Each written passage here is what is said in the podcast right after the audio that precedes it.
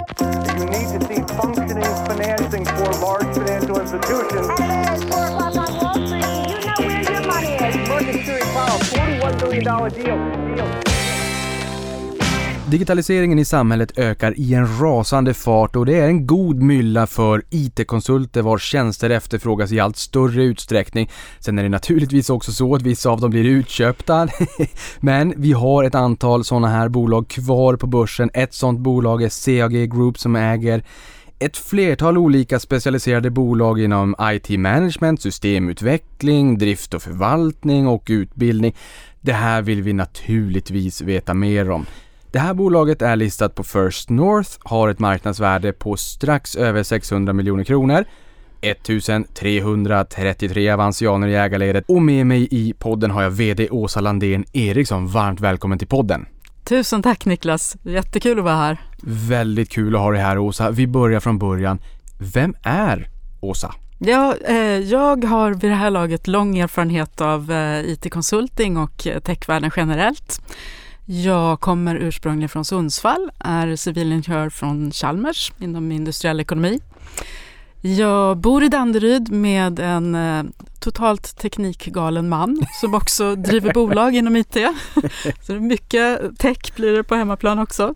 Två döttrar, 16 och 18. Eh, jag cyklar varje dag till jobbet när jag är inne på kontoret. Så att, eh, det var väldigt kul att lyssna på podden om Mips häromdagen.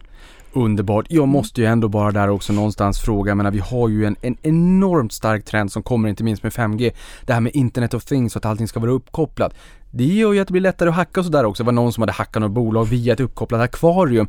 Ni, är- ni är liksom tekniskt tokiga där hemma, Mm. men är ni de som står först i ledet och kopplar upp de eh, allt fler prylar där hemma? Eh, ja, eh, min man har eh, mycket märklig open source mjukvara i tv-boxarna och eh, eh, eh, de flesta Youtube-videos som rullar på hans skärmar det har att göra med folk som plockar isär elektroniska apparater och löder komponenter så att vi ligger nog ganska i framkant. Det ligger ganska i framkant. Han är inte här och kan försvara sig. Det Nej. låter alldeles underbart. Åsa, berätta mer om CAG Group. Vad gör ni för någonting? Ja, vi är ett IT-konsultbolag inom, som du sa, systemutveckling, IT-management och säker IT-drift kan man säga om jag ska sammanfatta. Vi har eh, vid det här laget 375 medarbetare ungefär och eh, hittills på halvåret i år har vi omsatt 333 miljoner. Vi gjorde 533 förra året, 2020 då. God lönsamhet, strax under 10 procent.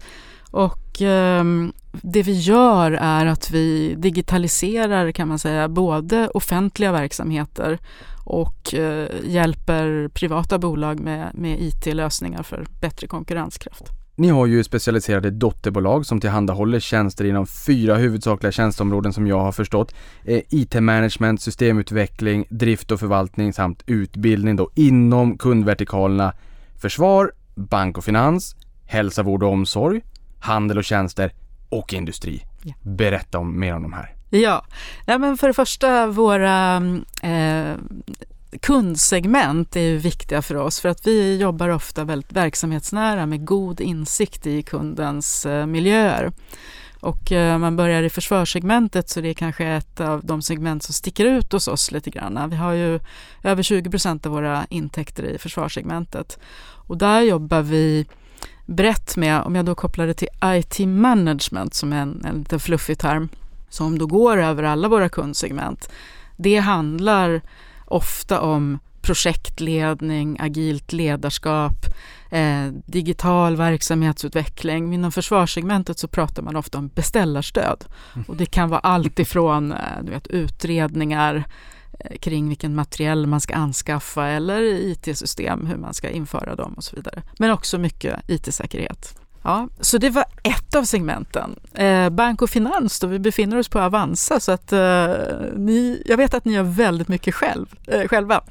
Eh, men eh, vi jobbar eh, Eh, primärt inom två områden i bank och finans. Dels eh, verksamhetsnära konsulting åt storbankerna. Nasdaq, Finansinspektionen och också stora kunder och en del andra aktörer. Vi har också inom vår då drift och förvaltning eh, väldigt många kunder som är portföljförvaltande som ni själva.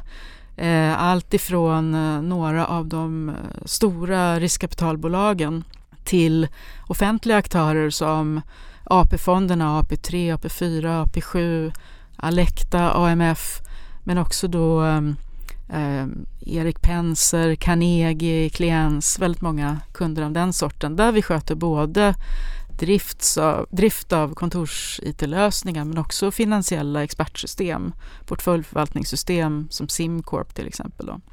Det gör vi och eh, sen så har vi då eh, hälsovård och omsorgsområdet. Där är det primärt skulle jag säga de stora eh, myndigheterna då som är våra kunder. Om jag får kalla Region Stockholm, det kanske inte är en myndighet men SKR, Region Stockholm, IVO, E-hälsomyndigheten är en av våra största kunder och jobbar med, med digitala lösningar som till exempel eh, e-recepttjänsten då. Eh, men också mycket utredningar verksamhetsnära där. Sen så har vi fått ett större handel och tjänstersegment sen vi e-handel i början av det här året då med förvärvet av ett bolag som heter Ateles.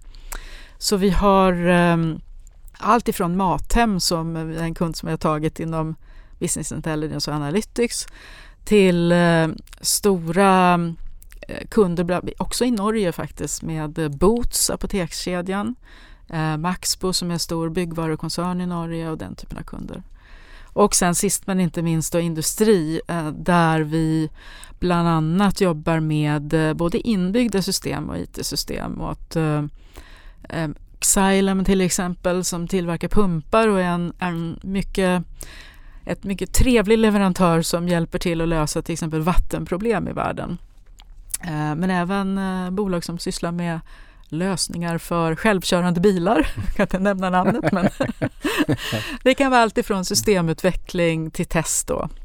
Men eh, ta Mathem som exempel. Många mm. känner igen det namnet i varumärket. Det ägs ju delvis både av Kinnevik och av Clas Olsson. De har ju gemensam vårdnad och de äger inte hela för den delen heller. Mm. Vad rent konkret är det ni hjälper dem med? Ja, men just, eh, just Mathem eh, var ju en affär som vi tog för inte så länge sedan. Där är det faktiskt en eh, analyslösning för budget och planering som vi implementerar.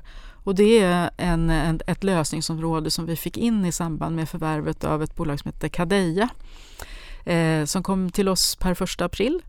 Eh, det är lite grann av mitt gamla specialområde. Jag var VD i nästan sju år på ett bolag inom Business Intelligence och Analytics där vi också gjorde budget och planering.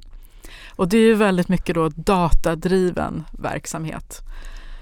Men i det här fallet, är det liksom, har ni utvecklat ett system eller hjälper ni till att implementera och drifta ett befintligt system som man köper in från en extern part men att ni liksom driftar istället för att man eh, istället för att man säger till ett antal kollegor inhouse sköt mm. det här ni. Där kan man ibland känna att det kanske är bättre att lägga ut på extern part som kanske gör det bättre och mer kostnadseffektivt. Vilken del av, av, av liksom, vart är det ni kommer in? Alltså det här är igen ett lite speciellt exempel för att i det allra vanligaste fallet så utvecklar vi system åt kunden i kundens miljö. Så ett, eh, Vilket skapar vallgravar? Eh, ja, men det är också ofta väldigt nödvändigt. Så ett, ett exempel som är aktuellt då, nu hoppas vi att den här tiden kanske ändå snart är över, men en av våra större kunder är också eh, Tillväxtverket då, där vi har hjälpt till att eh, utveckla och förfina systemet för hantering av eh, ansökningar för covidstöd helt enkelt för företag. Eh, de som har hamnat i ekonomiska problem under den här tiden har, har ju fått statligt stöd och de ansökningarna ska givetvis processas i ett system och då måste det byggas liksom, specifikt för den myndigheten. Det är det vanligaste vi gör. När det gäller Mathem är det lite speciellt för vi jobbar inte så mycket med mjukvaruplattformar på det sättet. Eh, men vi är partner till en eh, leverantör av mjukvara inom budget och planering som heter Gedox. Och det bygger vi åt Mathem. Men när vi är färdiga med det projektet så är det ju meningen att de ska kunna sköta det själva. Ah, Okej. Okay. Mm. Mm. För, för, för det här tänker jag liksom när man går in och bygger system och jag menar även om vi förhoppningsvis är ur den här pandemitiden snart. Men, men det systemet kan ju säkert begagnas på annat sätt också. Stöd kommer ju alltid behövas i någon form så att det behöver inte kanske vara helt värdelöst det här systemet. Nej, verkligen inte. Det hoppas vi verkligen inte. Men alltså skapar det där vallgravar när ni utvecklar ett system att ni blir den naturliga tagaren kanske av support och vidareutveckling och, och drift och sådär. Alltså hur pass Mm. djup vallgrav skapar det? Nej, det vill jag inte påstå. Eh, Det är klart att kunden alltid uppskattar konsulter som är väl insatta i system och deras verksamhet. Men vi bygger ju i princip alltid lösningarna på vedertagna teknologier. Java, .NET och eh, jag höll på att säga tyvärr är inte vi de enda som kan det.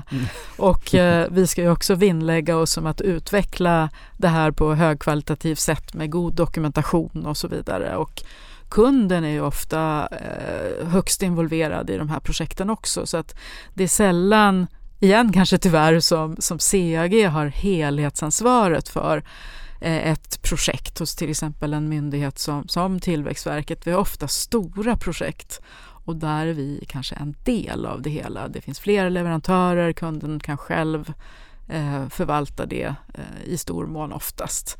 Så att eh, jag skulle inte påstå att det skapar vallgravar så utan eh, Nej, okej, nej, men då är det Ja. inte så. Man, man tar eran hjälp, ni hjälper till att bygga och sen så Ja. tackar man för den här gången och sen kanske man tar eran hjälp någon annan gång när någonting annat ska byggas ut. Men det är inte Mm. så att, att ni, ni är en ensam part för att kunna förvalta det här vidare utan det kan de gott och väl sköta i, i egen regi. Ja, Mm. det, det gäller för de flesta projekt som, som vi är involverade i skulle jag säga.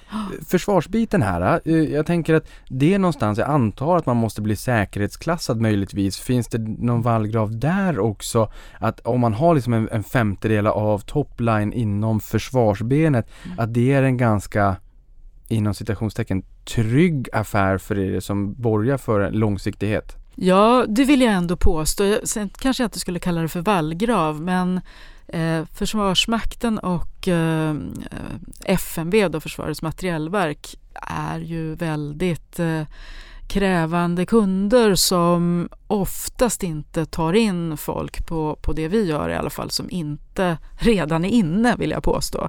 Som kan deras system och som förstår hur verksamheten fungerar, vilka hänsynstaganden som behöver tas. Eh, ibland är ju också de där projekten så hemliga att inte ens jag vet vad det är vi gör faktiskt. Man, man kan fråga men man får inget svar. Eh, men sen, sen är ju liksom säkerhetsklassningsprocedurerna, det är liksom ett kapitel i sig. Jag har själv gått igenom det ett antal gånger. För i Sverige fungerar det så att man blir säkerhetsklassad för varje enskild projekt egentligen och uppgift. Så. Sista frågan på det här området som jag bara är lite nyfiken på det är Simcorp som du pratade om. Det här är danskt bolag, börsnoterat. Jag sist jag kollade om de inte har blivit utköpta. Mm. En gång i tiden så passerade jag backoffice under en kortare period, clearing och settlement och insåg att det här realtidsclearing settlement. Det här var spännande det här och liksom för förvaltarna att kunna lägga in affärer. Det var, det var en wow-känsla i det här systemet. Mm. Vad är det ni, ni gör här i, tillsammans med, med Simcorp? Ja, men vi har ett antal kunder på Simcorp som vi hjälper med att eh, drifta och förvalta de här systemen. Och det kan vara allt ifrån att vi eh, varje morgon kollar att alla batcher som ska gå har gått ordentligt och, och systemet mår bra till att eh, kanske jobba med en integration av eh, ny information in i systemet och allmänt stötta kunden så att säga. Vilket av de här områdena som vi har pratat om då är störst, växer snabbast, är lönsammast? Ja, eh, det största området är systemutveckling kan man säga. Det, det är klart dominerande med mycket .NET och Java som sagt var. Och även i systemutveckling kan man ju räkna in test och testautomation. Och det växer ganska bra kan man säga. Det, det, det är svårt att få tag på kompetens men det växer bra. Försvaret är också ett segment som vi, eh, som vi tror mycket på under lång tid framöver och som växer bra med god lönsamhet. Det mest lönsamma området är faktiskt ändå vårt eh, liksom, segment inom säker IT-drift. Där, ehm, där växer det bra eh, och har också en fin lönsamhet. Och en annan liten, Eh, eller jag ska inte säga liten, det är en väldigt viktig aspekt av det området är att det är en liten annan affärsmodell. Så att vi har ofta treårsavtal med, med åtaganden på den sidan och det ger oss en, eh, en andel av våra intäkter som är någonstans mellan 15-20 procent i återkommande intäkter och det eh, balanserar vår konsultaffär på ett bra sätt. Marknaden älskar ju repetitiva intäkter och jag menar treårsavtal ger ju en bättre visibilitet naturligtvis. Um, vän av ordning mm. är ju naturligtvis nyfiken på hur stor andel av topline tror du skulle kunna utgöras av de här mer av repetitiva intäkterna i framtiden? Det är en svår fråga att svara på men, men ehm, det är definitivt vår ambition att växa vår affär inom, inom drift och förvaltning och inkluderat även säkerhet. Eh, så att, ska jag våga mig på att säga 25-30 procent kanske, 20-30 någonstans. Eh, idag då ungefär 15-20. Det, det som vi definitivt har som ambition, förutom att växa, är att addera på eh, andra tjänster som kommer kunderna till godo. Så till exempel har vi ju för inte så länge sedan ändå, ett eh, år ungefär, lanserat en tjänst som vi kallar för Security Operating Center. Som är då en proaktiv säkerhetsövervakning som vi erbjuder främst de kunder där vi redan sköter driften men faktiskt också nu håller på att ta, ta ombord eh, kunder där vi så att säga inte sköter driften men, men erbjuder den här eh, säk säkerhetstjänsten. Då. Och där kommer vi komma in mer på. Det är mm. oerhört intressant. Vi kommer in på cybersäkerhet eller cybersäkerhet senare i avsnittet. Jag kan också bjuda på en kuriosa här när, när det var ett bolag som var hackat här under sommaren som också slog på svenska Coop. Mm. Så tog jag en bild där det stod IT problem eller IT problem stod det ju faktiskt egentligen ah. i butiken Coop Boden. Och då hörde New York Times av sig och sa Har du tagit den här bilden? Ja, sa jag. Ja, perfekt. Får vi låna den? Ja, visst, sa jag. Enda gången Boden Boden kommer upp på New York Times. det kanske inte var så roligt men det var inte bara Coop som drabbades. Det här kan ni hjälpa till att försöka stävja när det kommer till cybersäkerhet. Vi har nyss haft ett möte i Vita huset också med Joe Biden och Big Tech och, och storfinansen. Det här oerhört spännande. Vi har Colonial Pipeline inte minst, SolarWinds. Mm. Det, det, de bara staplar sig på hög. Vi kommer in mer på det. Mm. Men du pratade här om utmaningen med kollegor. För mm. den som lyssnar på det här som kanske är yngre och känner att ja men jag skulle vilja jobba på CAG Group. Mm. Vad är det för kodspråk, liksom, vad är det för kompetenser ni behöver? Ja men vad kul att du säger det för att eh, jag skulle vilja uppmana alla som lyssnar på det här som har barn i så att säga utbildningsbar ålder. Se till att satsa på en eh, teknisk utbildning inom systemutveckling och eh, teknik generellt. Om du, blir, om du blir systemutvecklare eller civilingenjör, det är verkligen eh, framtiden. Och ehm, jag brukar säga det också att men, en del har för sig att, att jobba med teknik är liksom Eh, torrt och man sitter ensam på sin kammare och hackar kod. Eh, Medan till exempel om man jobbar inom vården så jobbar man mycket med människor. Men, eh, men jag ser verkligen att de som jobbar med teknik, det är klart att man måste kunna tekniken väl men inte bara kan man faktiskt rädda världen med teknik utan man jobbar också oerhört mycket med människor för det är ofta stora projekt och det är kundbehov som driver det hela. Det kan vara globala bolag eh, och det, det, är väldigt mycket interaktioner för att få de här systemen att fungera väl. Så det vill jag verkligen säga. Medan man jobbar inom vården så jobbar man faktiskt också oerhört mycket med teknik. Så att, ehm, så att eh, jag skulle verkligen rekommendera en, en teknisk utbildning. Mm. Jag vill ju inte att mina två barn ska bli eh, programmeringsanalfabeter som deras gamle far. Jag önskar någonstans att jag hade haft den kompetensen. Det känns lite grann som mina far, mor och farföräldrar och engelska. Mm. För nu är man uppväxt med engelska på ett annat sätt och det känns som att morgondagens generationer kommer vara uppvä eh, uppväxt med programmering mm. men det jag hamnar på efterkälken och så får man göra sin hemläxa, man får väl plugga och lära sig det om man då vill så att säga. Eh, men det tar ju några år tills de här, tills mina barn kommer ut i arbetslivet. Mm de, men, och ni har ju behov av kollegor nu. Ja. Så för eh, hur svårt är det att hitta kompetenta kollegor nu? Jag menar, det är klart att eh, samhället digitaliseras, det finns en jätteefterfrågan på era tjänster men, men också på kollegor tänker jag, men som ska vara med och hjälpa och, och, och med CAG Groups resa framåt i det värdeskapande. Mm. Hur enkelt är det att hitta kollegor? Nej, men det är svårt. Eh, under ganska många år har det varit eh, lyxigt på så sätt att själva försäljningen till, till kunder som du säger är, inte är det svåra utan det är att hitta kompetens och det är väl allmänt känt att det är stor brist på, på IT-kunnig personal, eh, medarbetare som jag vill säga, i, i hela Sverige och kanske speciellt i Stockholm. Eh, och för oss gäller dessutom att man i de allra flesta fallen måste kunna perfekt svenska också eftersom eh, vi har mycket myndighetskunder och, och, inte minst Försvarsmakten när det gäller att man är flytande på svenska. Men vi, det vi har, tycker vi, som CAG, det är att vi har det vi kallar det lilla i det stora. Vi har eh, specialiserade självständiga dotterbolag som oftast är mellan säg 20-30 till 50-60 personer. Och när man är konsult inom, säg att du är Java-konsult, då vill du jobba med de duktigaste Java-utvecklarna. Du vill ha nära till ledningen, du vill vara sedd och uppskattad och trivas liksom i, som i en familj. För du sitter mycket ute hos din kund och när du gör det så vill du ha lätt att få hjälp av kollegor men när du kommer hem till kontoret så ska det lite vara som att komma hem till ett vardagsrum. Och kombinerat med det så har vi ändå CAGs liksom finansiella stabilitet och trygghet och vi kan också erbjuda ett liksom, brett tjänsteutbud till våra kunder. Plus att vi med den här styrkan då har eh, möjlighet att ta stora eh, ramavtal som inte är så lätt för mindre aktörer att få. Och det ger oss en tillgång till bra projekt också.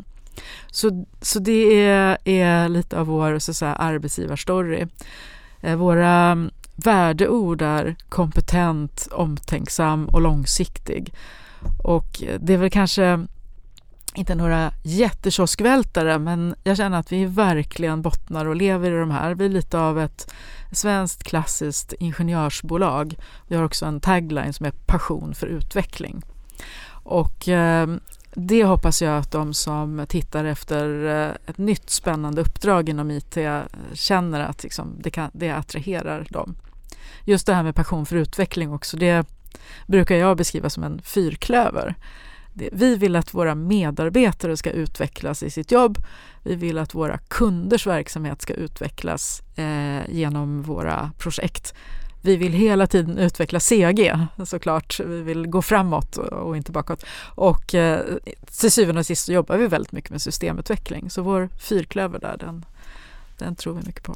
Ja, för jag tänker här på liksom organisationen också med CAG Group och det jag liksom lägger in i det sista Group. Att ni inte som ett, inte ett investmentbolag Nej, och, och inte som ett, men, men, kanske mer holdingbolag, jag vet inte om det är rätt ord eller inte, om du gillar det eller inte, men just de här nio fristående bolagen, mm. eh, alla inom konsulting, är, det, är ni liksom en, en övergripande organisation som vill hitta liksom nästa spännande konsultlåda inom kanske en ny nisch och sen så lägger ni in det i under det här CG Group paraplyt? Alltså hur ska man tänka kring er organisation? Sitter ni på ett och samma kontor eller är det nio helt fristående bolag i olika delar av Sverige? Nej, det är, det är en liten mix av det, men eh, vi är absolut inte ett investmentbolag eller ett holdingbolag utan vi är en, en IT-konsultkoncern kan man säga. Och som sagt var det är väldigt viktigt med de självständiga dotterbolagen för det driver framåt. Alltså det ger stor frihet till ledningen och konsulterna inom respektive bolag och verkligen liksom känna ansvar för sin del. Men på det så lägger vi på, på groupnivå så att säga, till saker som verkligen, vi hoppas i alla fall, ger värde till alla.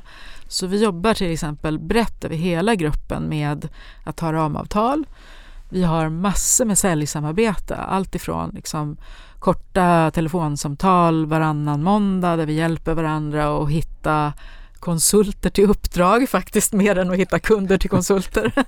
eh, vi vill gärna tillgodose kundens behov så det hjälper vi varandra med. Vi har eh, längre säljmöten där vi så att säga går igenom eh, bredare kundbehov eller vi kanske går igenom eh, ja, Eh, något, något ehm, speciellt segment som vi vill attackera och så vidare. Vi har ju en gemensam marknadsföring eh, och vi har numera också en gemensam rekryteringsfunktion och sånt som vi känner liksom ger värde till alla dotterbolagen. Gemensam julfest?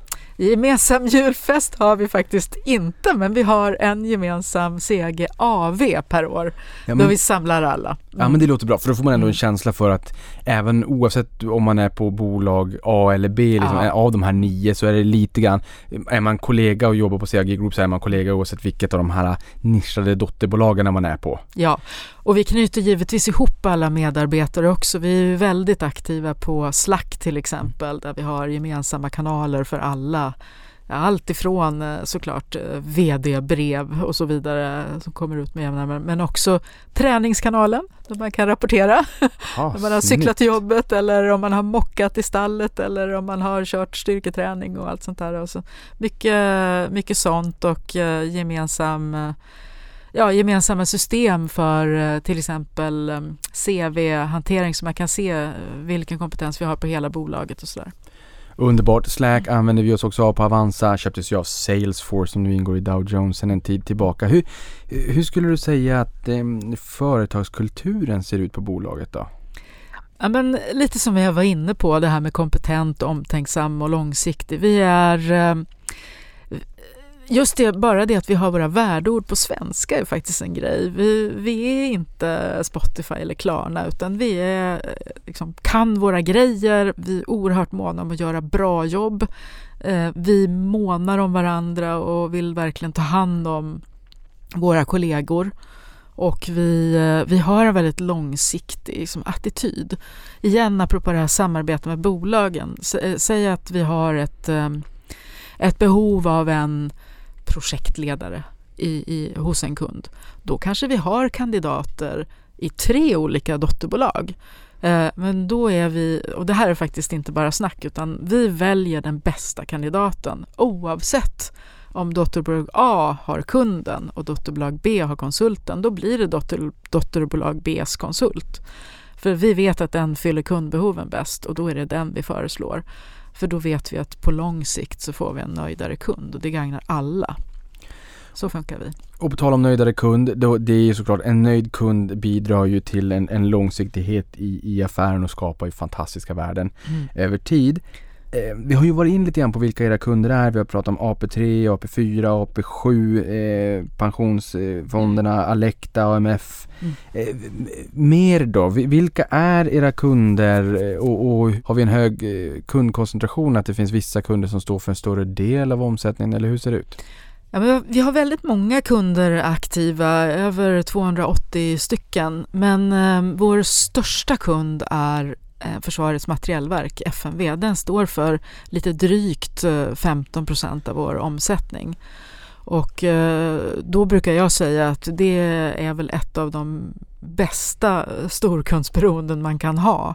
En, en stabil beställare och med en, en en bra framtid framför sig. Väldigt många spännande behov. Sen är det, som du var inne på, många av storbankerna, också E-hälsomyndigheten är ju en stor kund. Så att vi har, vi har väldigt bra kundspridning, eh, skulle jag vilja påstå. Man får ju känslan här att det är nästan svårare att hitta konsulter än uppdrag och att det är en, en, en eh, rejäl efterfrågan där ute. Men hur, eh, hur cyklisk skulle du säga att er affär är och de uppdragen ni har? Ja, vi har ju 50 procent av våra intäkter inom offentlig sektor. Eh, och det är klart, eh, det har varit en väldig styrka under lång tid och eh, inte minst under covid-tiden. Nu har ju Sverige väldigt goda offentliga finanser så vi ser ju väldigt positivt på, på den fördelningen av kunder även framöver. Och som sagt var, liksom 20 procent av de här 50 är ju då försvarssegmentet där vi gärna profilerar oss. Det är mycket säkerhetsfrågor där också som vi säkert kommer in på mer då. Eh, men vi har en väldigt bra fördelning. Ungefär en fjärdedel är bank och finans och ehm, eh, cirka 18 procent då är handel och tjänster. Så att, jag tror vi är väldigt nöjda med den fördelningen. Och skulle vi få besvär på någon kund så, så finns det andra som vill ha våra konsulter. Men och hur ser den geografiska mix ut då? För nu har vi pratat om, om Sverige, Mm. ehm, men är det enkom då i Sverige som ni, ni återfinns? Ja, men när jag började då, vilket var för tre och ett halvt år sedan ungefär, det, det glömde jag säga, eh, då var vi ju oerhört eh, fokuserade i Stockholm. Vi hade en, en, eh, ett litet kontor i Enköping då, det har vi också nu såklart, Försvarsmakten. Även Krokom har vi ett litet kontor. Jag brukar erbjuda pengar till de som vet var Krokom ligger. men det, det vet kanske du som norrlänning. Ja men jag får väl säga, nej, men jag får säga Jämtland då. Ja, Åh. helt rätt. Det ligger nära Östersund. Underbart. Och eh, eh, däremot så har vi utvidgat lite grann då under min tid. Vi har förvärvat ett bolag som ligger i Uppsala, Uppsala, heter konsoden. Och eh, jag pratade tidigare om det här med e-handel. Vi fick sällskap av Ateles i början av det här året som har sin huvud eh, eh hu sitt huvudkontor kan man säga då i Linköping. Men också faktiskt Seges första utlandsetablering i Oslo. Så att eh, ett litet kontor i Oslo och framförallt ganska många norska kunder. Eh, men annars är det, är det de orterna vi finns på. Berätta lite mer om Oslo, där blir man ju såklart nyfiken. Har ni brutit ytspänningen, Mm. den geografiska ytspänningen? Vad, hur ser framtidsutsikterna ut i, i Norge? Vad är det ni vill? Vad ser ni framför er? Ja, jag skulle säga att vi har knappt börjat nosa Mm. på det. eh, För att eh, vi är ju väldigt intresserade av att få, av att få in eh, e-handel rejält i vårt ekosystem och det finns väldigt många spännande så att säga, synergier och utvecklingsområden med våra andra kompetenser i e-handel. Eh, Och Ateles har länge haft en väldigt fin kundbas i, i Norge och Oslo, stora fina kunder. Så att det är klart att eh, eftersom vi är också förvärvsdrivna så kan man väl absolut tänka sig att vi kan utvidga i Norge. Eh, men eh, som sagt var, det är ungefär ett halvår som vi har varit där och vi får inte ens resa dit på grund av covid än så länge. Då. Jag hoppas att det löser upp sig snart. Så, att, så, så kan vi nog titta på både att stärka vårt e-handelssegment där men, men kanske också hitta andra kompletterande kompetenser. Hur långa är era avtal då? För nu pratar vi om 15% av topline ungefär. Repetitivt skulle kanske kunna bli 25-30 där någonstans kanske om man får tillåtas spåna lite grann. Mm. Ehm, samtidigt som många uppdrag då, ni får ett uppdrag, ni kodar, ni lämnar över och säger tack för oss, vi ses nästa gång ni behöver våran hjälp. Men det tar ju en tid att utveckla de här projekten som, som era kunder beställer också. Liksom, Hur långt är ett genomsnittligt eh, avtal, projekt? Ja, det är en väldigt bra fråga. Svaret är ofta långt. Ehm, det är väldigt vanligt att kunderna beställer i, i halvårsbatcher eller, eller helår. Vi har en del extremfall faktiskt där vi har fått beställningar på, på, på sju års sikt. Eh, Men, ehm, men konsultkontrakten kan ju oftast säga, sägas upp med ganska kort varsel men, men har kunderna väl fått in en bra konsult så, så blir det ofta långvarigt. Och eh, det kan nog snarare vara så att eh, kunden uppskattar konsulterna så mycket så att det faller också på oss att bevaka så att säga, konsultens utveckling och, och, och se till att man roterar uppdrag så att man liksom håller kompetensen bred och fräsch och sådär. Liksom. Finns det en risk att de kniper era duktiga konsulter? Ja, den, den risken finns faktiskt. Eh, Det finns ju en del större hippa bolag i Stockholms ekosystem som har rekryterat eh, så många av våra konsulter att vi inte levererar dit längre. Ska jag säga. Aj då, jag Mm. förstår. Det är inte helt snyggt ju. Nej, Nej. det är inte det. Eh, Men eh, Sverige är ett litet land och man har ganska god koll. Så att, men också är det så att, får man ändå ärlig och säga, vi, vi är ju såklart jätteledsna nästan alltid när någon slutar. Men vi är lite mindre ledsna om man går till kund. För det är ändå ett tecken på att konsulten har trivts där, kunden har uppskattat vår kompetens och eh, då har man ofta en god relation framåt och det är inte så dumt.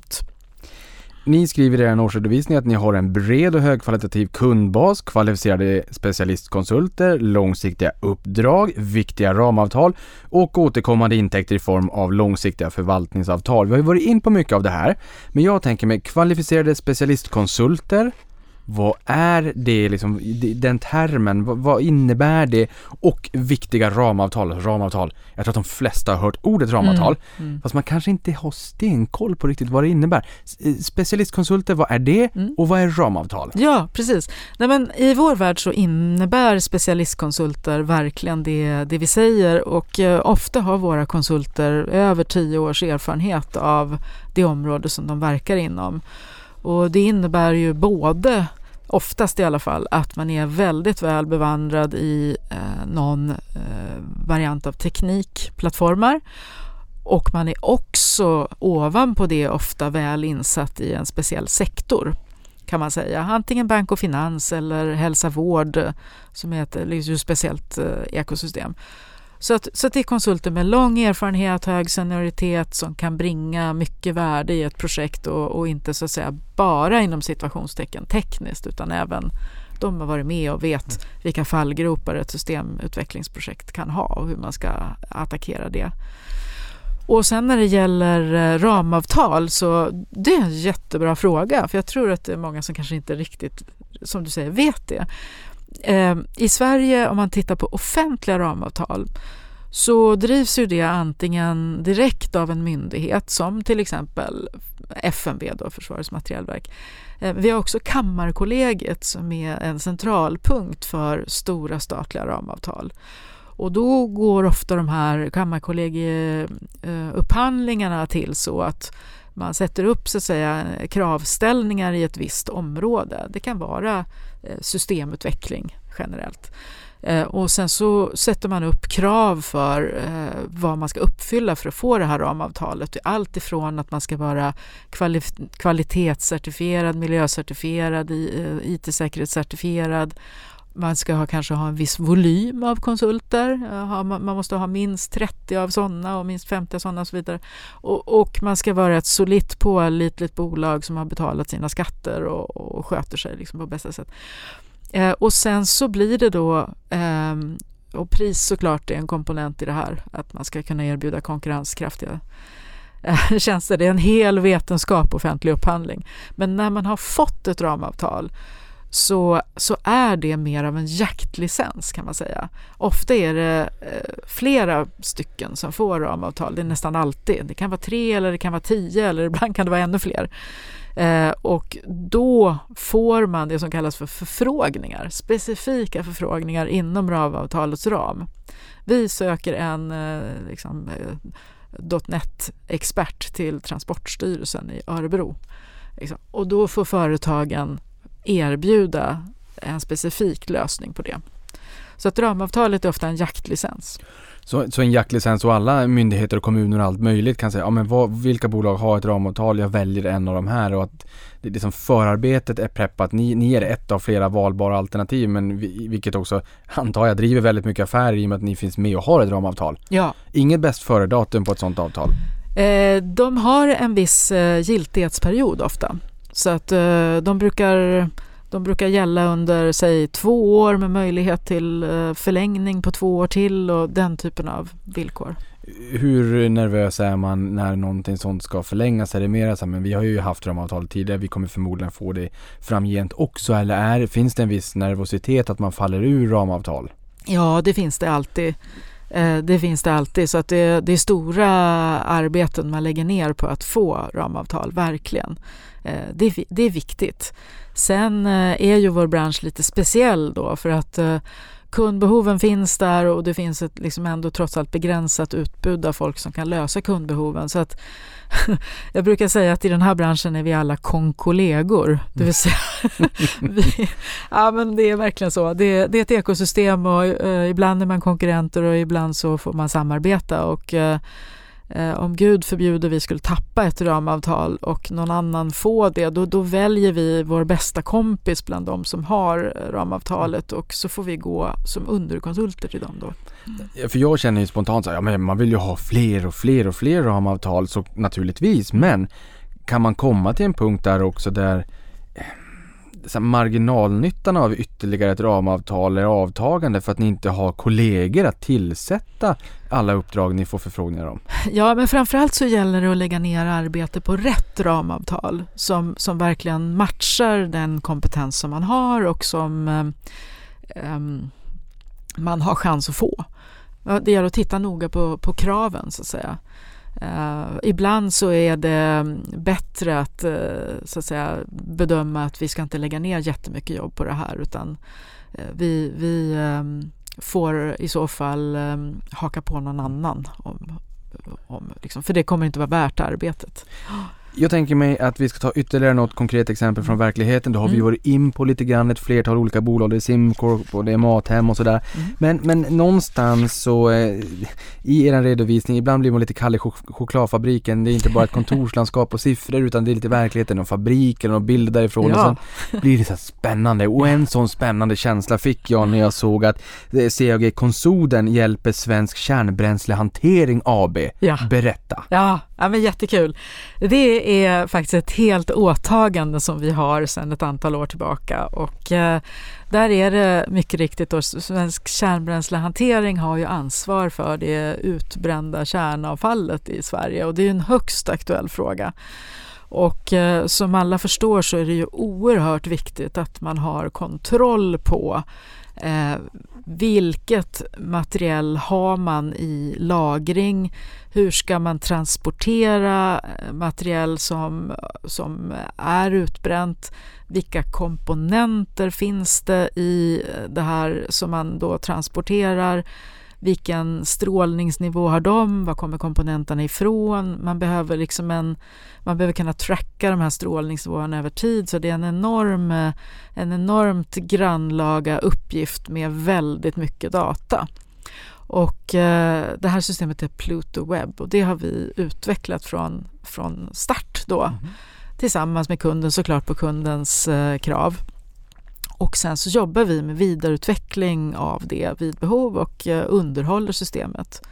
För det är ofta hos, så hos kunderna att det tillkommer nya eh, datakällor hos dem eller de kanske byter någon miljö som ska fungera ihop med, eh, med vårt system. Då, så att det brukar ofta bli längre åtaganden.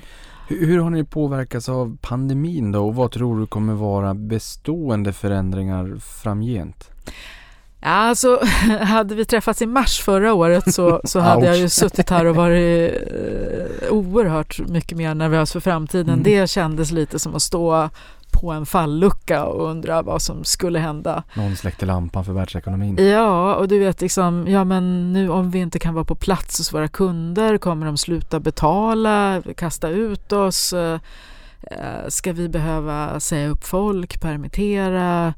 Eh, det var ju riktigt nervöst och ehm, eh, faktiskt ett ett specialområde visade sig snabbt var ju kanske just försvaret då där vi har stora åtaganden och eh, där är det faktiskt så att mycket av de uppgifterna de måste uppför, utföras på plats hos kund. Man kan liksom inte sitta hemma och jobba med vissa hemliga uppgifter. Så att, eh, vi var, jag var lite nervös över, över hela spannet kan man säga men, men det har löst sig väldigt bra genom att våra kunder har alltså varit väldigt snabba på att ställa om. De som jobbade inom Försvarsmakten fick ehm, eh, kanske ändra sina transport, eh, transporter till jobbet och så vidare. Men det gick bra och vi själva var ju tack och lov också helt preparerade för en sån här omställning. Så vi hade ju redan eh, Eh, Microsoft Teams för möten, vi hade Slack, vi hade ett eh, eller har ett eh, webbaserat ekonomisystem så våra ekonomer kunde genast flytta hem och vi som chefer kan liksom attestera tidrapporter och fakturor och allting i mobilerna och på, på webben. Och det gick oerhört smidigt. Vi är duktiga i Sverige på digitalisering och det kanske finns en baksida av det också. Många känner till IT-konsulterna och att den efterfrågan är stor så vi får väl se hur länge ni får finnas kvar på börsen om så att ni blir uppvaktade. Det är ju baksidan av det hela. Men, men du pratade ju här om att man behöver kunna svenska. Mm. Eh, Just det här med, med distansarbete, det har, det, ni har liksom ingenting att vinna där då alltså att ni kan ta in kollegor, specialister från andra delar av världen som inte har kundkontakt men som ändå hjälper till att knacka koda så att säga. Ja, det är klart att teoretiskt kan man tänka sig det men det är ofta så att våra kunder de vill att konsulterna ändå ska kunna vara på plats. Mm. De, ska kunna vara, de, de, är ju väldigt seniora. Ofta ska de vara insatta i kundens verksamhet och så vidare. Så att det är egentligen inte något inslag att nämna i vår, i, i vår verksamhet.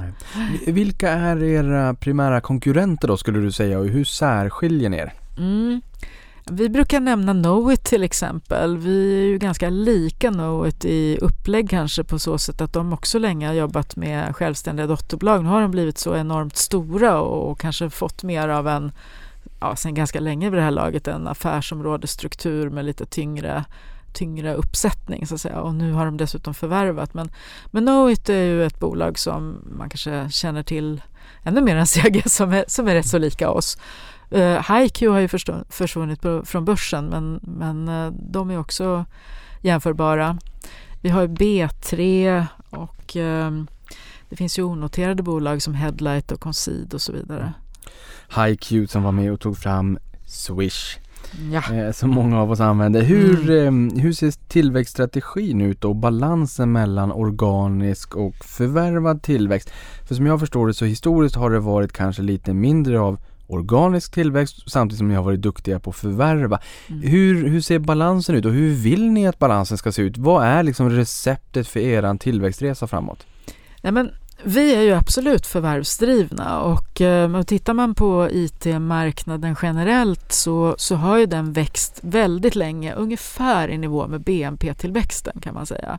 Vilket innebär en 2-4 procent. Liksom. Så att, jag brukar säga att den organiska tillväxten, växer man liksom med, med 5 procent eller kanske till och med lite mer än det, då gör man det bra.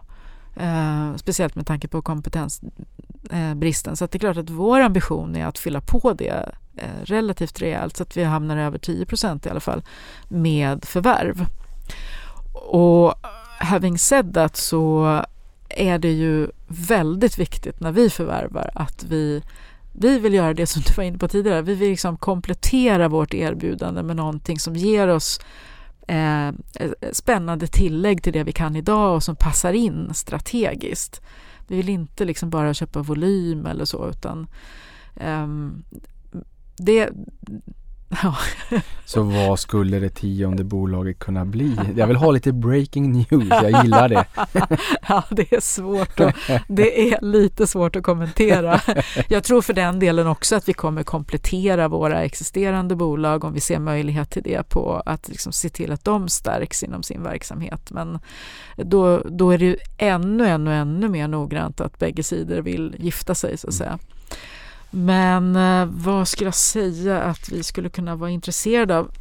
För att uttrycka det lite mer generellt så eh, jag sa tidigare att det mesta vi gör är liksom systemutveckling åt kunden. Vi skulle gärna köpa verksamheter som kanske är mer projektbaserade, som kanske jobbar med mjukvaruplattform i botten där vi kan ta helhetsåtaganden på längre sikt och det brukar vara lättare också då att rekrytera yngre medarbetare in i en, ett sån, eh, en sån miljö. Är det, är det enklare att hitta nya kollegor i samband med förvärven? Att ni får in det här förvärvade bolagets kollegor kontra att hitta liksom, kollegor organiskt, som jag får använda termen på det Mm, sättet? Mm.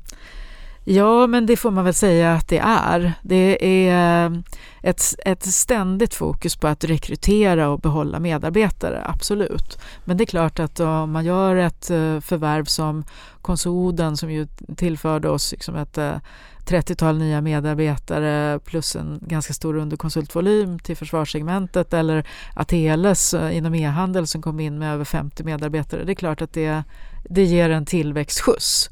Vi ehm, växte ju nu i andra kvartalet med 23 procent faktiskt och eh, det var drivet till 6,6 procent noga räknat organisk tillväxt medan resten då var, var förvärvad tillväxt. Så att där har du ju eh, en balans som, som liksom, det var en hög tillväxt i Q2 så det, det kan vi väl inte utlova hela vägen framåt här men, men den typen av relation kan man nog se.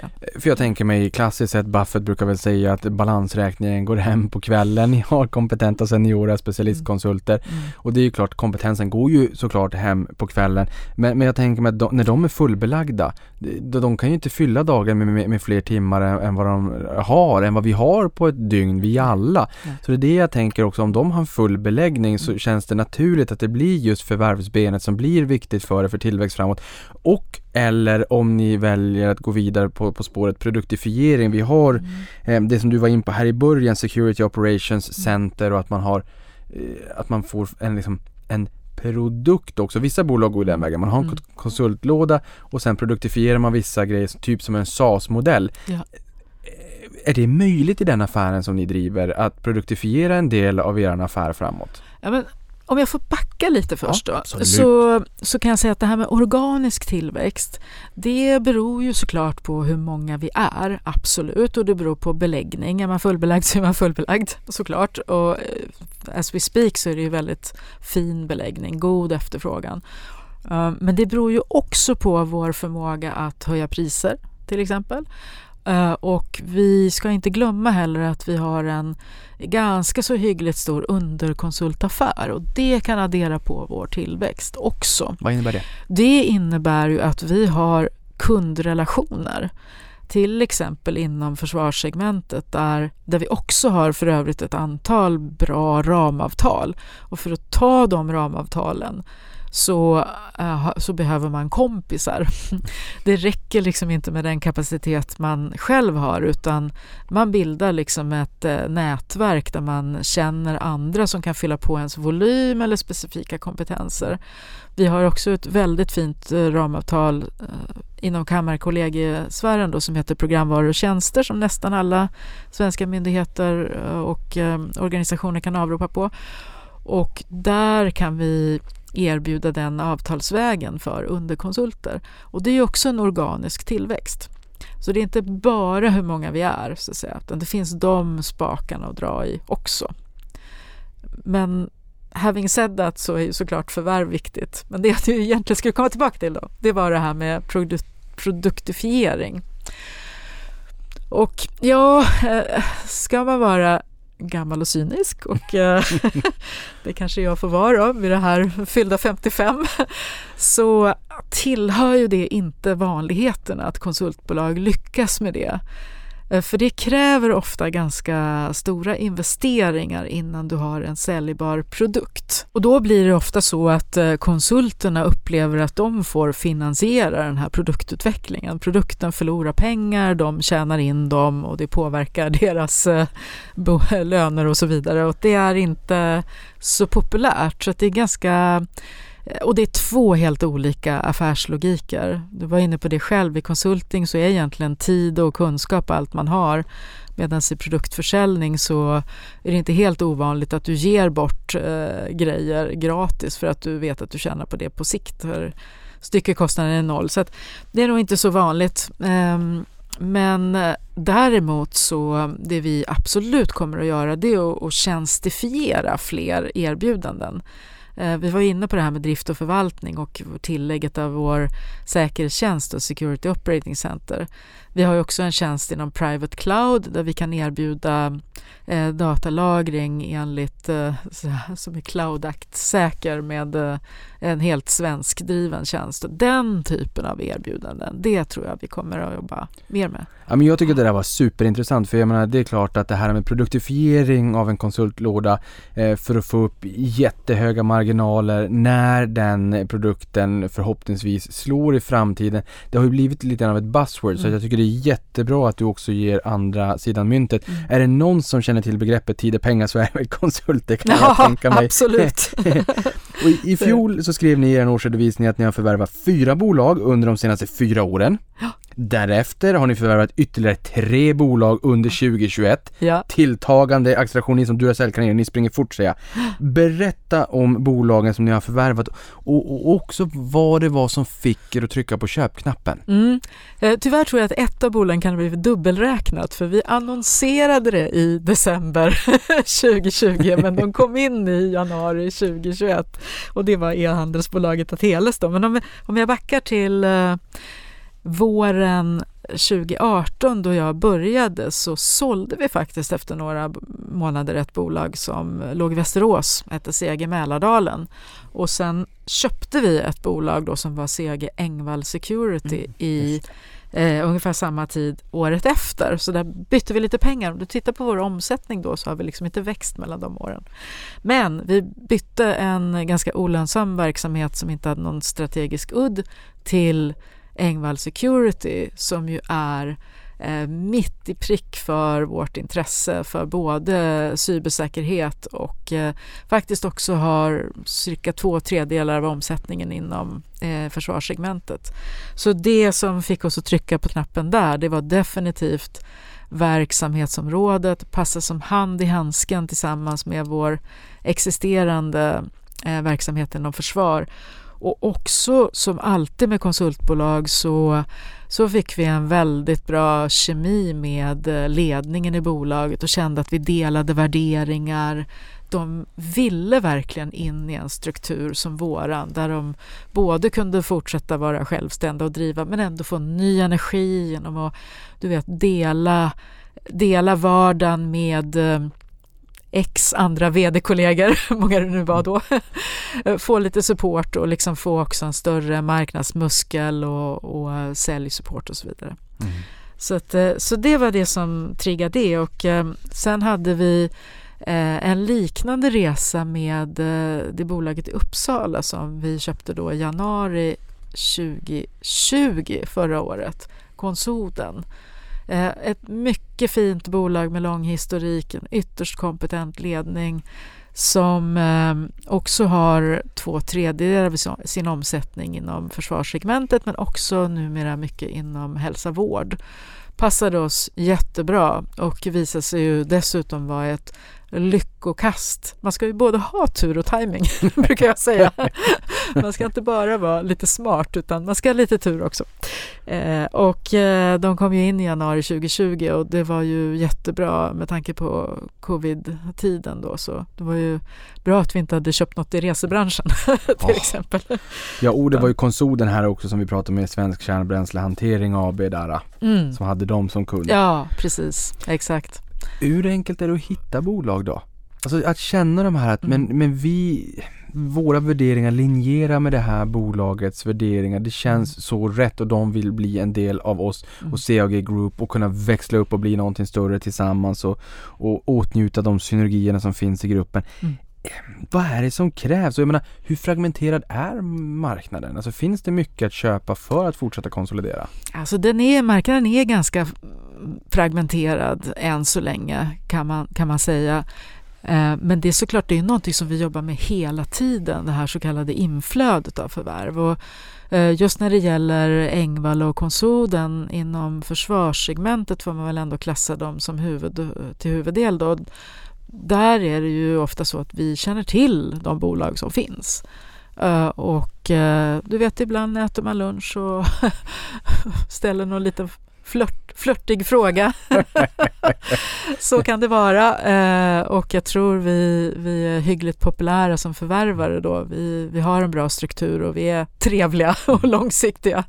Så, så, så, så är det. Men, men det är givetvis någonting som vi som jag och eh, min CFO jobbar med hela tiden att också faktiskt eh, prata med ja, men alla vd och konsultchefer inom CAG om de har stött på något nytt spännande bolag, eh, sniffat någon möjlighet om vi kan ta kontakt och så vidare. Så, så det är ju folk vi känner för det gör ju saker lättare. Då, då kan man liksom kanske ha en uppfattning också om de passar bra värderingsmässigt och så. För det, det är ju mardrömmen inom vår bransch, det är att man köper något och betalar pengar och sen så slutar alla. liksom. Så, ehm, det vill man ju inte. Sen är det ju också så såklart att det kommer så kallade corporate finance-firmor till oss med, eh, med bolag som de har fått ett säljmandat för och frågar. Um, men det brukar ju vara, inte alltid, men det brukar ju vara lite jobbigare då för då är det kanske många på bollen och sådär.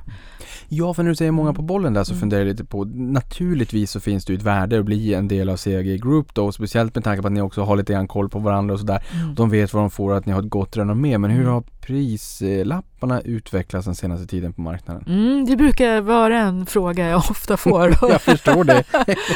och då, ja, men då brukar jag säga så här att eh, jag menar, det är ju uppenbart för alla som följer börsen att värderingarna har gått uppåt. Så, eh, den här Eh, covid-effekten var ju kort eh, när man tittar ner i bråddjupet. Eh, men det är också så att vi gör ju ändå så pass få transaktioner och varje situation är unik och när man tittar på det enskilda bolaget så kanske det inte finns ur ägarnas perspektiv så jättemånga Eh, köpare så att säga. Så att, eh, jag tycker alltid att det är väldigt svårt att uttala sig om multiplarna, om de har gått upp eller inte.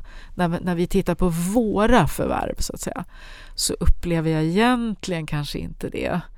Eh, men marknaden marknad i stort är det ju såklart. Det, det finns ju många som är intresserade av att förvärva. Så är det ju.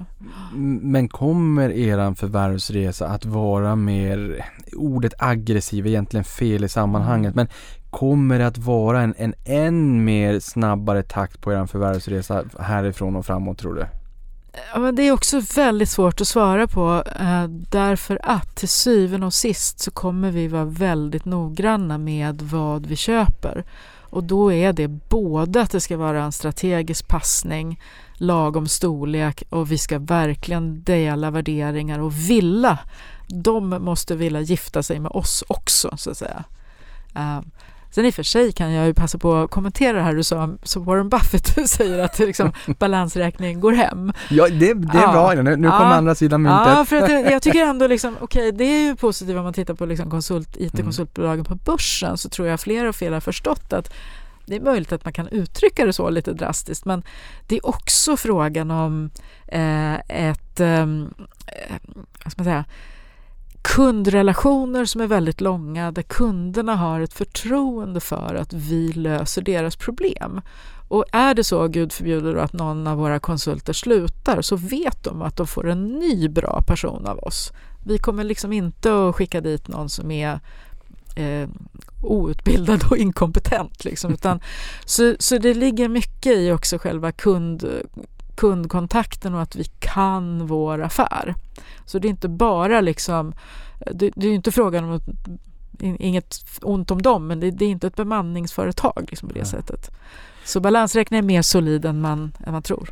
Balansräkningen är mer solid än man tror. De har ju för sig också missat hela tech-rallyt under förra årtiondet men sent ska syndaren vakna för nu är ju faktiskt techsektorn störst Mm. sektorexponering i Berkshire Hathaway, Warren Buffett Ja. eh, bolag. Så att de har ju vaknat naturligtvis Ja, eh, och köpt betydligt mycket mer tech där, därefter också. Mm. Sam, och på det temat, samhället digitaliseras ju i rasande fart och vi pratar om trender såsom digitalisering under det här avsnittet men även cybersäkerhet, kommer vi in på, datadriven affärsutveckling, molnteknologi ska vi också prata lite grann om, automatisering för att nämna några. Det här är alltså trender som ni pratar om när man läser på kring ert bolag och det här är ju trender som gynnar en aff- eran affär. mm. Berätta mer om de här trenderna, om, trenderna, om det finns mer trender där ute i samhället som ni känner är riktigt spännande ja men absolut. Jag, jag har ju haft en, en trendslide eh, i min investerarpresentation sen vi börsintroducerades och det är samma rutor nu.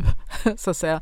Det är bland annat datadriven verksamhetsutveckling, cybersecurity, ehm, det är ehm, eh, compliance och, och, regulatoriska krav och så vidare. Så att eh, det är långsiktiga trender och det jag brukar säga, jag brukar faktiskt säga att den här sliden är samma sen urminnes tider. För att det finns så enormt mycket att göra eh, fortfarande. Och de här, det pågår liksom. Eh, men om man, om man börjar med det här med liksom datadriven verksamhetsutveckling så Alltså ett, ett, exempel på det är ju till exempel då, för, för att gå tillbaka till förvärvet, det här e-handelsbolaget vi köpte då, Ateles i, i januari i år, um, så är ju e-handel självklart någonting som faktiskt kan knyta ihop hela vår vårt kompetenserbjudande kan man säga. Dels är det ju systemutveckling som ju Ateles sköter inom egen eh, hävd men det finns ju mycket kompetensutvecklingssynergier då, eh, .NET och andra teknologier. Eh, men när man tittar liksom på oss som konsumenter som går in på en e-handelssajt då kan man prata datadrivet för där gäller ju för eh, Coop eller ICA till exempel att verkligen kunna rekommendera rätt produkter till dig när du handlar. Eh, liksom, eh, handlar du blöjor så ska det dyka upp. Liksom. Ska du inte köpa våtservetter också? Så att säga. Den typen av affärsutdriven, eh, affärsutveckling och att kunna analysera segment och mm, liksom, eh, pinpointa ett erbjudande. Um, det, och, och, dessutom på till exempel en e-handelslösning så kommer ju betallösningar, där börjar man närma sig bank och finansvärlden. Det kommer säkerhet. Eh, det är ju inte helt ovanligt att eh, de här kan bli utsatta för fraud. Eh, både konsumenter när det är korttransaktioner och den typen av grejer men, men också att man kanske lurar systemet att leverera varor gratis till en. Det finns, det finns många aspekter på det. så, så att, ehm, det är en trend och där känner jag att vi, vi har nu ett erbjudande som kan liksom bli ännu bredare då med e-handel, business intelligence, analytics, systemutveckling, säkerhet, test. Det, det, det är spännande. Mm. Mm. Ja, just det här med och business intelligence och vara datadrivet, det föranleder mig att komma ihåg en rätt rolig story för ett, ett ett gäng år sedan, jag hade en kollega, en designer här på Avanza som berättade att han hade jobbat på ett apotek tidigare, ett ja. digitalt sådant och det är ju bra att man är datadrivna. Ja. Men ibland kan det vara bra att lägga en censur på det också för att det fanns, vi kallar dem vuxenprodukter ja. som var väldigt populära. Så att man smällde upp vuxenprodukter över hela hemsidan innan man insåg det här. Vad är det som har hänt? Vem har dragit någon form av plugg? Det här, så här får det inte vara. Ta ner sidan, tryck upp den igen, det måste censureras. det var fel rekommendation till... det var fel ja, jag förstår. Ja, vad härligt. Men just det här datadrivet. En rolig anekdot. man inser det är viktigt med att vara datadriven. Någonting annat som är väldigt, väldigt spännande, det är cybersäkerhet. Det här det blir ett större samhällsproblem samtidigt som jag nyligen såg en enkät bland företagare i USA som menade på att nej, men det där kommer inte drabba oss. Dels att det, att det ökar i en rasande takt samtidigt som företagarna säger nej, men det, det där kommer inte drabba oss. Eh, samtidigt som man inte hade en försäkring. Men skulle man mot förmodan bli hackade så var det väldigt många som trodde att nej, men det där, vi är up and running ganska snabbt igen. Mm. De flesta exemplen eh, vittnar ju på att nej, hörni, så har ju inte riktigt fallet varit. Det går ganska det tar ganska lång tid att vara up and running igen och det är därför också som man kanske som många företag betalar lösensummor till de här hackersna för att det blir billigare i slutändan ändå. Och i våras så kom Sverige etta i världens största cyberförsvarsövning, Locked Shields 2021. Mm. Massiva IT-attacker simulerades och teamet här från Sverige, svenskflaggade, yes. bestod av representanter från MSB, Myndigheten för samhällsskydd och beredskap, Säpo, polisen, Försvarsmakten och det här gänget var under ledning av CAG Engvall Security.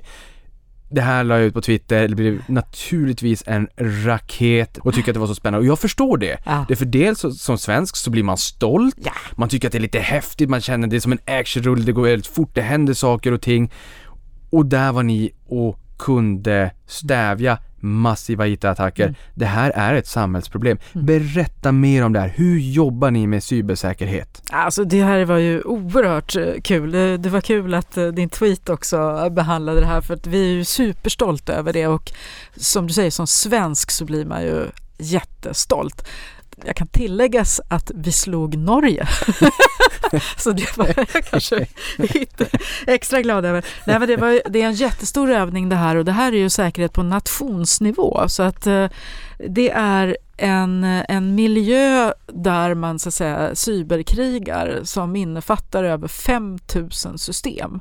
Och då jobbar man i så kallade red teams och blue teams med, med angripare och försvarare. Och det är väldigt bred systemflora, som allt ifrån telekomnät till, till rena IT-nät och lösningar. Då. Så att, ehm, och det är inte så att säga bara inom situationstecken att man ska hacka kod och ligga och bevaka grejer utan du ska även kunna liksom sköta kommunikationen till beslutsfattare och rapportera incidenter och liksom se till att genomföra beslut som kommer uppifrån så att säga. Och sen såklart liksom forensiken. Vad, vad har hänt och hur ska vi ändra systemet? Hur ska vi patcha upp det nu för att det ska bli mer immunt mot attacker? Så att det, det är en ehm, en väldigt spännande övning. Och det som jag tycker är lite extra kul då, förutom att vi ledde det här teamet, är att det faktiskt också innefattade rekryter eh, inom Försvarsmakten, unga personer som, som drillas upp inom det här området att bli lite, lite alla Uh, tv-serien Falsk identitet. Så man kan sitta och... Serietips också. Ja, precis. Mm. Mycket, bra, mycket bra fransk serie uh, kan man säga. Nej, men uh, vi, det vi, vi känner liksom att dels är ju Sverige väldigt duktiga. Vi är också duktiga faktiskt på kommunikation och ledarskap och, och har en, ett, ett ansvarskännande och en lagom hierarki så att säga, när vi löser problem. Så det är också en, en så att säga, styrka vi har tror jag, som nation alla tar sitt ansvar och ingen är rädd för att framföra sin åsikt. En annan sak som vi tar med oss mycket till, till CAG eh, på hemmaplan är insikten att om du är bekväm i din driftsmiljö så blir du faktiskt en bättre offensiv bevakare också av säkerhet. För det, det har förr i tiden har det varit lite en, liksom, nej men man ska inte ha samma system, man ska inte ha samma leverantörer, samma människor som jobbar med drift som som jobbar med säkerhetsövervakningen. Utan man har velat hålla isär det. Men det är nog vår lärdom att det är bra om man har det eh, sam, sam eh, kör det så att säga. För då vet man vad som sticker ut som märkliga aktiviteter i näten ovanpå såklart det man får som eh, automatlarm och, och andra reaktioner från, från systembloggar och så vidare. Så, så det var nog en, en, eh, en sak som vi insåg mer där, Lennart Engvall och team, att eh, eh vi, vi känner oss ofta i det att vi har både IT-drift och nu ett Security Operating Center inom CAG som vi erbjuder kunderna bägge de tjänsterna. Det tror vi är bra. Jag, jag här blir lite nyfiken. Vi var ju in här i början då på, på Intex-mixen och att en 20% går mot Försvarsmakten. Mm. Eh, men jag tänker försvars, Försvarsmakten och Telia ville eh, sälja liksom, nätet och sådär och tyckte mm.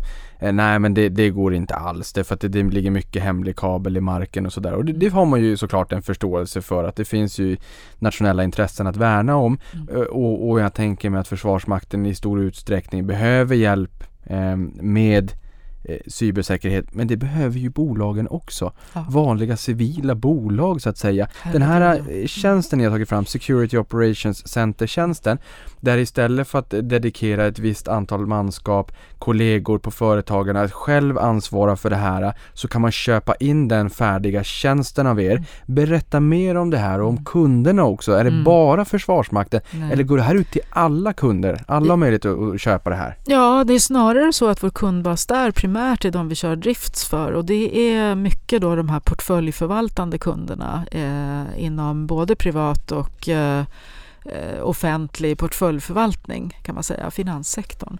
Eh, vi kan ju ta såklart fler kundgrupper också men, men vi känner att det är en bra startpunkt där vi redan har kunden som driftskund, de känner oss och eh, då kan vi lägga på den här tjänsten. Det är väldigt bra. Men jag ska säga det också att du var inne på det här att företagen kanske hittills har sett att nej men eh, vad jobbigt att behöva betala för en sån här typ av försäkring inom citationstecken. Det händer nog inte oss och händer det så kommer vi snabbt att vara, vara uppe och sådär och, och snurra. Och där är vi inte längre utan nu är nog vår bedömning att poletten har trillat ner. Eh, jag kan känna det själv, alltså som, som VD i ett bolag som jobbar med säkerhet Eh, jag vill ju inte stå inför vår styrelse och förklara att det har hänt någonting. Och vår styrelse vill ju inte stå inför aktieägarna och förklara att det har hänt någonting. Utan de här frågorna drivs nu uppifrån skulle jag vilja påstå. Att de flesta bolagsstyrelser tror jag har det här på agendan och liksom verkligen ser till att bolagen har eh, säkerhetsrutiner och processer och lösningar på plats. Så, så det är en skillnad tror jag mot förr i tiden. Behov, alltså pressen på att skaffa eh, säkrare miljöer kommer uppifrån. Och så skulle vi nog också kunna konstatera att hoten är mer kvalificerade än de var eh, för ett antal år sedan och framförallt kan de drabba vem som helst. Eh, det finns ju faktiskt exempel, jag ska inte nämna dem vid namn, men en portföljförvaltare nära oss där vi sitter här nu på Avanza som, som drabbades av en sån här attack och, och deras verksamhet var ju nere i Eh, jag vet inte hur länge, men det var många dagar hela deras verksamhet var nere. Och det är klart att jag skulle inte vara glad om jag var portföljförvaltare och hade ansvar för folks pengar om jag var tvungen att gå ut med en sån grej. Nej, och nu så här, nu, nu höjer jag inte ens ögonbrynen längre när jag ser exempel på företag som blir hackade. Det, det är ju något varje vecka. Ja. Och det kanske om man både spanar på svenska marknaden men även global Ja. media, att det händer Mm. någonting hela, hela tiden. Mm. Eh, Det här är ju en rejäl operationell risk. Menar om jag får ta ett exempel, det är i och för sig ganska länge sedan, det är ju nästan eh, eh, historia, men eh, norska, norska Hydro, Mm. eh, där Även om man sa att man inte betalade en lösensumma så vart det en halv miljard nok för att när man har stora Ja. fabriker det kostar rätt mycket pengar varenda sekund, varenda minut man ligger nere. Och vi hade Colonial Pipeline där som försörjde halva eh, amerikanska östkusten stod mer eller mindre utan soppa. Ja, men det här är ju bara ett av många exempel. Vi pratade om SolarWinds tidigare också och det Mm. faktum då att eh, Joe Biden och i Vita huset eh, hade ett, ett toppmöte med, med eh, Big Tech och, och, och med, med storfinansen för att liksom någonstans röna ut vad kan vi göra? Microsoft kom ut efter det där och sa att man skulle investera 20 miljarder dollar kommande fem åren och de var inte ensamma utan det var många som sa att vi, vi, vi ska göra det här och det här och det här. Mm. Det här är ju en, en absolut operationell risk i vartenda bolag. Det här måste ju vara en fråga som ligger högt upp på styrelsernas agendor i och med att det är så tydligt att det har blivit en operationell risk. Ni måste ju ha fått en skjuts i den här affären. Mm, absolut, och det, det hela är ju dessutom inte bara en teknisk fråga och, och, och apropå teknik så är det ju, alltså det går ju inte att bedriva en verksamhet eh, i dagens läge utan IT och det genomsyrar ju allt. Allt ifrån mejl och Slack som vi var inne på men också såklart logistiksystem, lagersystem, eh, hemsidor eh, etc. etc. Så det finns ju väldigt många sårbarhetspunkter i de här systemen tekniskt. Men på det kommer ju då allt ifrån eh, ordning och reda-frågor. Vet, hur har du klassificerat din information? Vem har tillgång till den? Hur styr du det? Det är onboarding och offboarding av medarbetare. För det är ju historiskt en klassiker att folk har slutat på ett bolag men de har klar, kvar sina inloggningar så att de kan, du vet. Ja. Eh, och sen många av de här liksom, eh, kanske banala men ofta väldigt kostsamma attackerna har ju varit sådana ransomware-attacker där bara folk klickar på en länk. Och, och det är ju än så länge kanske tacknämligt att de flesta sådana grejer som kommer en till handa är ju lite klantigt skrivna så att säga så man raskt inser att det här är ett spammail eller så. Min CFO brukar ju berätta att han får ganska många mejl i månaden där jag ber honom att skicka pengar. så det, är tur att han har förtroende för mig och vet att jag aldrig skulle göra det. Ja, nej, men jag har blivit ibland fascinerad över hur dåligt skrivna många, kanske inte just de mejlen som, som han får, men, men just som man får själv som privatperson, Ja. hur dåligt skrivna de är. Det- De hade fått så mycket mera napp tänker jag om Ja. de bara hade kunnat, kunnat skriva, skriva. lite bättre. Ja, jag vet. Men ja, så är det. Nej, men det är ett, det är ett extremt eh, liksom, viktigt och intressant område. Mm. Men alltså hur, det, det här, när man nu säger att bolag A då, jag vill ha ett Security Operations Center. Mm. Hur mycket liksom eh, off the shelf produkt är det här mer automatiserat kontra hur så knyter an många liksom, kollegor, konsulter hos er eller är det här mer av faktiskt en produkt slash tjänst? Ja, det är mer av en tjänst. Precis, där man eh, så att säga eh, går ut och, och kartlägger kundernas system och sätter in eh, sensorer på rimliga ställen och ser till att man har automatlarm och loggar och, och sen så finns det liksom en hel kedja hos oss då med liksom det som kallas för first line som liksom sitter och övervakar och, och ser vad som händer i näten och kan reagera på larm. Skulle det hända något så har man det som kallas för second och third line då. Och det är där man så att säga utreder, okej vad är det som har hänt, vad behöver göras, ska vi patcha upp saker och ting liksom och om det gud förbjude skulle bli en incident så ska man ju eh, utreda den och, och liksom vidta långsiktiga åtgärder också. Den här tjänsten antar jag är marginalstärkande. Ja, eh, den är ju ganska så ny eh, för tillfället men det är ju absolut en eh, mycket intressant tjänst.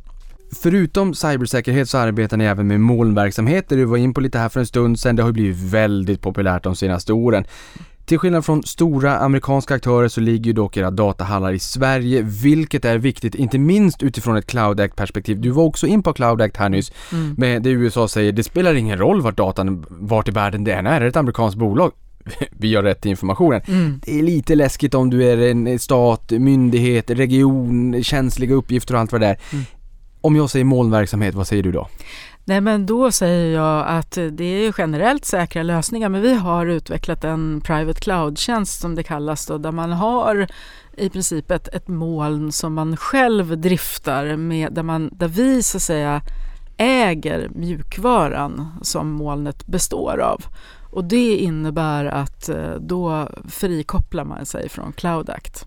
Så att eh, det tror jag kan komma att bli en eh, mycket intressant tjänst framöver. För, för den typen av kunder ni har, Mm. känns det som att det här måste vara jätterelevant. Absolut, för det ju, finns nog ingen till exempel portföljförvaltare som är intresserad av att kunduppgifter eller transaktioner ska åka iväg till, eh, till NSA i USA. Så är det nog. Mm. Då antar jag att det här fortfarande kanske är en, en liten del idag, det här är någonting ni ger er in på, det är ett spännande område. Eh, vågar du dig på att gissa hur stor, stort område det här skulle kunna bli framåt? Jag menar den strukturella tillväxten finns ju där. Nej, jag gör nog inte det. Jag tror att den kan ingå i den här siffran som jag vågade mig på att nämna tidigare. Att det är ju absolut en av tjänsteutvecklingarna som vi gör inom så att säga, säker IT-driftsområdet. Senaste 12 månaderna har ni omsatt 584,2 miljoner kronor och ett justerat ebita-resultat då före nedskrivningar på, på förvärvsbiten av 48,3 miljoner kronor. Nu tar jag på mig dumhatten. Mm. Vad är det som i störst utsträckning driver värdetillväxt i CAG Group? Eh, ja, men eh, det är ju såklart eh, vår organiska tillväxt som, som är viktig. Eh, där vi, vi har haft några år med lite jobbigare, nu ser det bättre ut. Det driver värde. Och sen vill vi ju givetvis hålla uppe förvärvstakten utan att det går att lova verkligen varken mer aggressivt eller, eller långsammare. Det vill vi, det tror vi driver värde, att folk ser att vi är tillväxtdrivna. Eh, men man ska heller inte glömma att eh, i min värld är alltid lönsamheten eh, viktigast. Så att säga. Vi, vi ska vara ett bolag som är lönsamma så att våra medarbetare, oftast konsulter, då, känner sig trygga. Vi är glada och nöjda över att göra ett bra jobb och vi kan dela ut pengar. För det är inte heller helt oväsentligt för eh, våra aktieägare och många av våra medarbetare, inklusive jag själv, är ju också aktieägare. Så att, eh, det tror vi också är viktigt att vi, vi delar ut pengar. Men trots att ni då delar ut pengar, eh, hur finansierar ni förvärvsresan framåt? Är det egna medel, egen kassagenerering, kassaflöde eller? Ja, det är ju till stor del egna kassaflöden. Vi har ju en mycket stark finansiell ställning idag med en, en hyggligt stor eh, nettokassa. Eh, not, not to mention nettoskuld. Vi har ju en bra bit på oss innan vi kommer in i någon nettoskuld. Eh, och vi har ju ett förvärvsmandat på 10% av utestående aktier som vi kan använda eh, och vi har ju dessutom ett låneutrymme. Någonting annat som jag tror att man blir lite nyfiken på det är ju också hur eh, stor är den totala adresserbara marknaden? Alltså går det ens att prata så eller är den för stor liksom? Ja. Hur, hur stor spelare är ni på den marknaden? Nej men den är jättestor. Den, den är enligt Radar Group som är bra på svensk marknad så, så är ju bara den svenska marknaden ungefär 100 miljarder när man tittar på IT-tjänster. Så att i, i, den, eh, i den, eh, det perspektivet så är ju våra liksom, tre, eh, s- s- 600 plus eh, miljoner på årsbasis en, eh, en liten skvätt. Det finns utrymme ja, det att finns växa. att ta av, absolut. Och i och med att det finns utrymme att växa så blir jag såklart nyfiken på hur ser era finansiella mål ut och vad är en rimlig lönsamhetsnivå att förvänta sig över tid? Mm. Eh, nu jobbar vi under finansiella mål som vi satte när vi gick till börsen och det är att vi ska omsätta på så att säga, rullande basis 700 miljoner vid utgången av det här året. Och då ska vi göra en lönsamhet, eh, justerad marginal på 8% över en konjunkturcykel som vi känner. Det har vi ju klarat av alla de här åren som har gått sedan dess. nu går ju de här målen ut så att det är väl inte en kioskvältare att tänka sig att vi så att säga jackar upp, jackar upp de målen. Och det är klart, utan att säga vad vi kommer att landa så är, väl, eh, är det många av våra konkurrenter som är eh, såklart, klart mycket större än vad vi är men liksom som ligger några procent högre än åtta. Ja men är spännande, intressant. Man vill ju såklart ha de finansiella målen i vindrutan, inte i backspegeln. Ja. Vi är snart förbi de här ja. 700 miljonerna. Ja. Vilket nyckeltal eller KPI-mått tycker du är viktigast att hålla koll på som investerare för att i bäst utsträckning förstå er verksamhet och ert värdeskapande? Ja, om det är en KPI eller inte, men jag tycker ju att det primärt är tillväxt och lönsamhet helt, helt enkelt. Eh, sen har vi bra direktavkastning och, och liksom, det är klart att man ska hålla koll på eh, hur vår rekrytering går och, och vilka tjänster vi erbjuder och så vidare. Men, men pratar man kopior så är det nog helt enkelt tillväxt och lönsamhet. Just kollegor och attrahera kollegor och det är hög konkurrens och sådär, det har vi varit in på. Men mm. i övrigt, vilka är de största riskerna framåt? Alltså, IT-branschen generellt brukar ju följa konjunkturen, som jag sa, BNP-tillväxten relativt väl. Va? Så att, eh, där, jag brukar säga att eh, det är svårt att simma mot strömmen. Mm. Man kan vara lite bättre, eh, ofta, helst vill man vara lite bättre än strömmen, men man kan liksom inte Eh, Eh, man kan inte helt simma mot ett vattenfall. Så, så konjunkturen är ju en sak då. Sen, sen ska vi ju dessutom behålla attraktionskraften för medarbetare. Så det, det, är ju alltid, jag vill inte kalla det för en risk, men det är ju ett fokusområde definitivt. Och pratar man konjunktur så eh, man får ju ändå vi har pratat mycket om att offentlig sektor som är hälften av våra intäkter är en väldigt bra bas och säker, säker kundgrupp och så vidare. Men de offentliga finanserna skulle också kunna bli ett problem men där ser vi ju att det är eh, väldigt god ordning i Sveriges statsfinanser. Vi har en god position och kommer ha det under lång tid framöver tror jag också. Så det känns bra. Eh, och ur det perspektivet så, så ser jag väl inte några liksom, överhängande risker. Bra, mm. låter bra att höra. Mm. Eh, vilka är de vanligaste frågorna från investerarkollektivet skulle du säga? Ja, men det, det ena är nog eh, efterfrågan. Vad är, hur, ser marknaden ut nu? Eh, är det bra beläggning? Ser, ser det jobbigt ut? Liksom? Efterfrågan. Eh, och just det här som du var inne på tidigare, priset på förvärvsobjekt är också en ganska vanlig fråga. Rekrytering och, och liksom vad, är, vad är ert fokus framöver mm. kan man säga. Mm. Följer du pilotskolan? Jajamensan, B absolut. Bra, skin in the game, det yes. gillar vi. Ja. Hur ser ägarbilden ut i övrigt då? Ja, vi är jättestolta över vårt ägande. Vi har eh, min chef, för att säga, vår styrelseordförande är också en av grundarna till CAG, Bosse Lindström. Han har 20 procent, men sen har vi ju Creades som eh, näst största ägare. Mycket duktiga får man säga. Vi är syskon alltså? Jag vet, mm. ja. Vi är faktiskt syskon och eh, nej, men oerhört liksom, trevliga, kompetenta, insatta. Så det är vi väldigt stolta och glada över. Och sen har vi med oss sen börsnoteringen också, Nordea småbolagsfond som, som är sammaledes mycket bra, kompetenta, långsiktiga. Och även Kliens eh, fondförvaltning är ju en, eh, en eh, större ägare till oss då. Efter det ska jag påstå att det är väldigt stort ägande från oss i bolaget då. Att, uh, det låter ju också väldigt bra. Vi hade ju 1333 mm. avansianer. Vi får se här om det är fler avansianer som följer med på, på resan framåt och växer som andel av, av ägarbasen. Men innan de gör det så tror jag att de då är lite grann nyfikna på var tror du CAG Group kommer befinna sig om fem år? Ja, men jag tror att vi är eh, rejält mycket större. Eh, men jag hoppas också att vi kan behålla vår decentraliserade struktur och vår familjekänsla och fortsätta vara ett eh, gediget och pålitligt bolag som vet vad vi håller på med. Underbart. Mm. Åsa, tusen tack för att du kom till podden och berättade mer om CAG Group. Det här har varit jättespännande. Ja, det var jättekul att få komma. Verkligen tack Niklas. Och stort tack för att du lyssnade på det här.